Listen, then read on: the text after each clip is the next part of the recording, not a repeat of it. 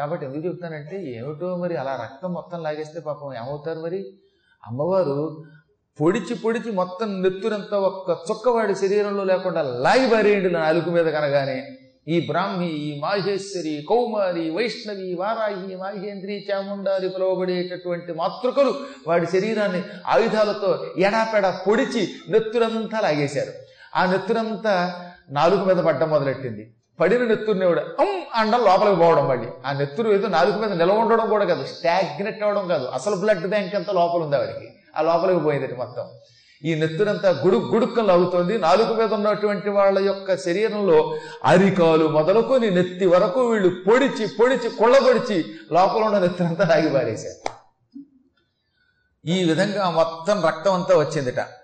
నీరక్తశ్చ మహీపాల రక్త బీజో మహాసుర. తతస్తే హర్షముతుల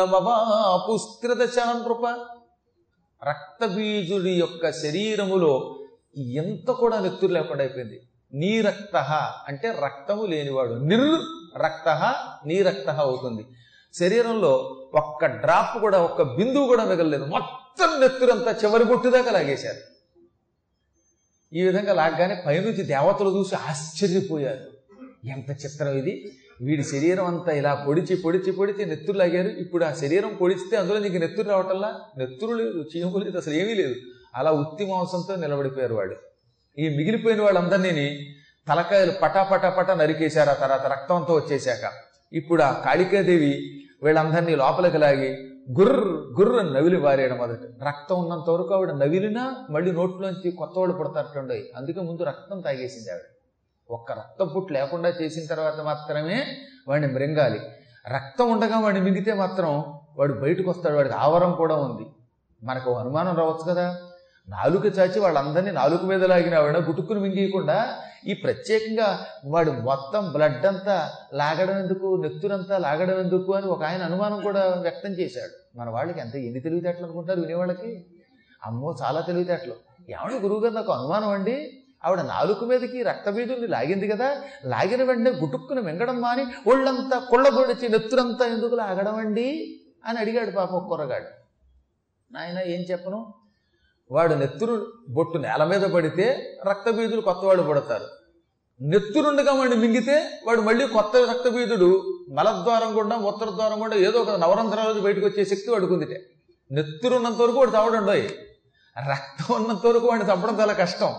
అందుకే నెత్తురు ముందు లాగేయాలి అది తాగాలి. నెత్తురు లేకుండా పోయినప్పుడు తలకాయ నరిగితేనే తస్తాడు వాడు.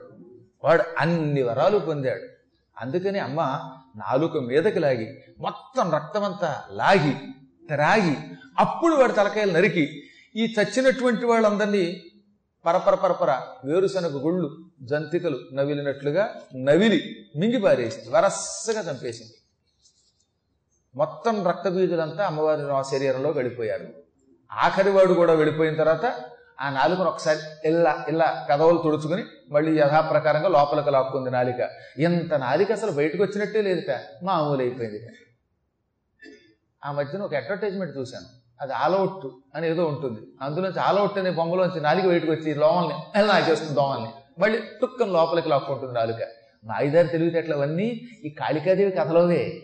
ఆవిడ చూసి ఇమిటేట్ చేశారనమాట ఈ విధంగా మొత్తం లాగి పారేసి నెత్తినంతా అందరినీ మింగి ఆ తల్లి యథాప్రకారంగా నాలుగు లోపలికి పెట్టుకోగానే పైనుంచి చూస్తున్న దేవతలు ఆశ్చర్యం మహాశ్చర్యమిదం కృత్యం అన్నారట. ఇది అపూర్వమైన కృత్యం. ఇంత పూర్వం మేము ఎప్పుడు ఇలాంటి రాక్షసులు ఉంటారని కానీ వాళ్ళని ఇలా చంపవచ్చని కానీ ఎరగం అహో జగదంబ ఏమి నీ బుద్ధి? అందుకే నువ్వు బుద్ధి రూపంలో ఉన్నావని స్తోత్రం చేశాం. యాదేవి సర్వభూతేషు బుద్ధి రూపేణ సంస్థిత. నమస్తస్యై నమస్తస్యై నమస్తస్యై నమో నమ అని మేము స్తోత్రం చేశాం. బుద్ధికే బుద్ధివి నువ్వు. రాక్షసులకి ఎన్ని తెలివితేటలు ఉంటాయో పిచ్చి తెలివితేటలు? అన్నిటికీ కొన్ని కోట్ల తెలివితేటలు అమ్మ దగ్గర ఉంటాయండో. జగన్మాత కదా ఆవిడ. ఇటువంటి వాళ్ళు ఉంటారని తెలుసు కాబట్టే వరాలు ఇచ్చేటప్పుడే వాడిని చంపడానికి ఒక కులు అట్టే పెట్టుకుంటుంది ఆవిడ దగ్గర. పూర్వం ఇక్కడ ఒక విషయం చెప్పాలి మీకు. ఆవిడ గురుమూర్తి. గురువులకున్న తెలివితేటల ముందు ఈ శిష్యుల తెలివితేటలు ఎంత పనికి వస్తాయి ఎంతైనా గురువు గురువే గుర్తుపెట్టుకోండి. పూర్వం ఒక గొప్ప పహిల్వాన్ ఉండేవాడు. మల్ల యుద్ధం చేయగలిగే యోధుడు మల్ల యోధుడు మంచి వీరుడు వాడు. వాడితో మల్ల యుద్ధం చేసి ఓడించగలిగే వీరులు ఉండేవారు కదట. ఎంత గొప్పవాడినైనా జయించేవాడు. ఆయన్ని జయించడానికి ఎక్కడెక్కడి నుంచో వచ్చారు. వచ్చి మల్ల యుద్ధం చేసి ఆయన్ని ఓడించలేక తుక్కై పారిపోయేవారట.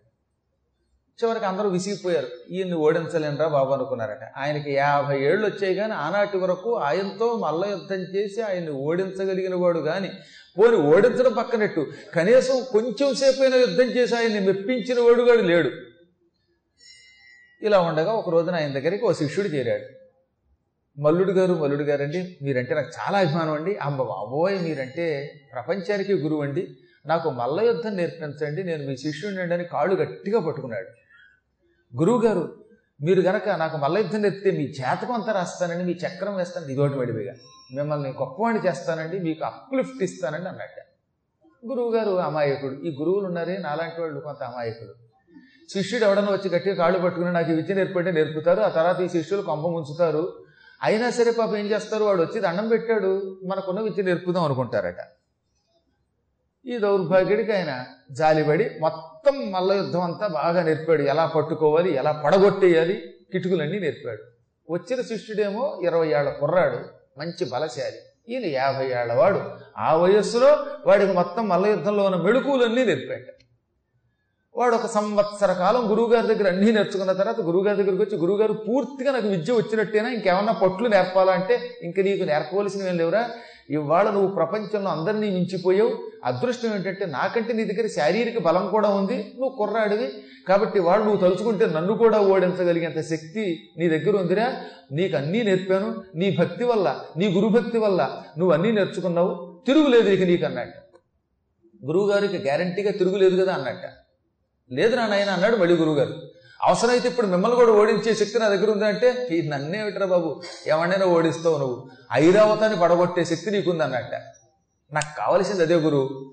నేను చాలా కాలం నుంచి మిమ్మల్ని తుక్కు కింద చితక్కొట్టి ఓడించాలని కోరుకున్నాను. కానీ మిమ్మల్ని ఓడించాలంటే మీ దగ్గర ఉన్న పట్లు ఇంకెవరి దగ్గర లేవు.